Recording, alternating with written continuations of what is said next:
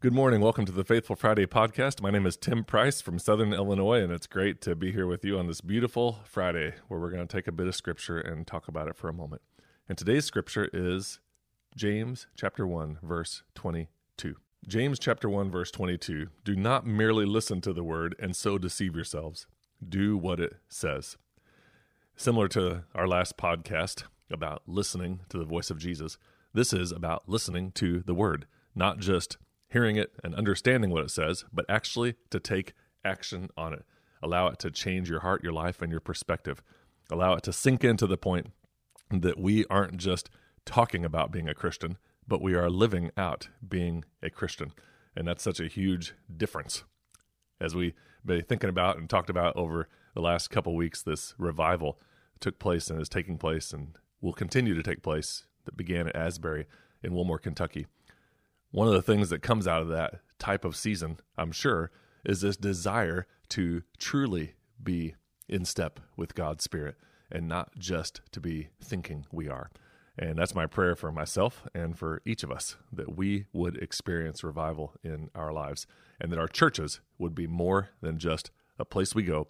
It would be our identity, that it would be who we are as believers in God's Son. And so that's what I want to talk about for just a minute today. The last couple episodes, I've been using this old book I found sitting around in my stuff. It's actually some illustrations for youth talks. It's uh, way back when. It was by like Wayne Rice and the Youth Specialties Outfit. If anybody has a memory of that that season back thirty years ago or whatever.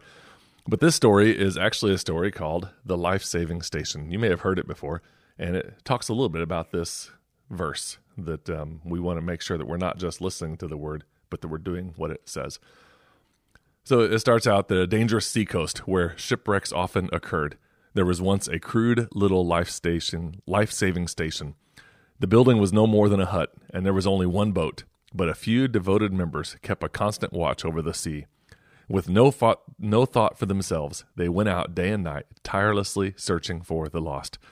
Some of those who were saved and various others in the surrounding area wanted to be associated with the station and give their time, money, and effort to support the work. New boats were bought and new crews were trained. The little life-saving station grew.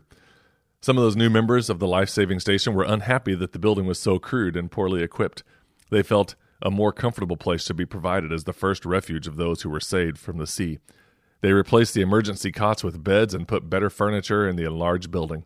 Now the life-saving station became a popular gathering place for its members, and they decorated it beautifully and furnished it exquisitely because they used it as sort of a club. Fewer members were now interested in going to sea on life-saving missions, so they hired lifeboat crews to do this work. The life-saving motif still prevailed in this club's decoration, and there was a memorial lifeboat in the room where the club initiations were held. About this time, a large ship was wrecked off the coast, and the hired crews brought in boatloads of wet and cold, half-drowned people. They were dirty and sick. Some of them were in terrible shape. The beautiful club was in chaos. Immediately, the property committee hired someone to rig up a shower house outside the club where victims of shipwrecks could be cleared before and cleaned before coming inside. At the next meeting, there was a split in the club membership. Most of the members wanted to stop the life-saving activities because they felt it was an unpleasant hindrance to the normal social life of their organization. A small number of members insisted upon life-saving as their primary purpose and pointed out that they were still called a life-saving station. The small group's members were voted down and told that if they wanted to save more lives, they could begin their own life-saving station down the coast. So they did. As the years went by, however, the new station experienced the same changes that had occurred in the old station. It evolved into a sort of a club, and yet another life-saving station was founded. History continued repeating itself, and if you visit that seacoast today, you will find a number of exclusive clubs along that shore. Shipwrecks are still frequent in those waters, but most of the passengers drown. Well, James one twenty-two says, don't just listen to the word, actually do it.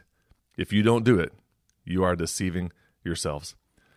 Jesus declared and called us and told us that our primary task was to go and make disciples.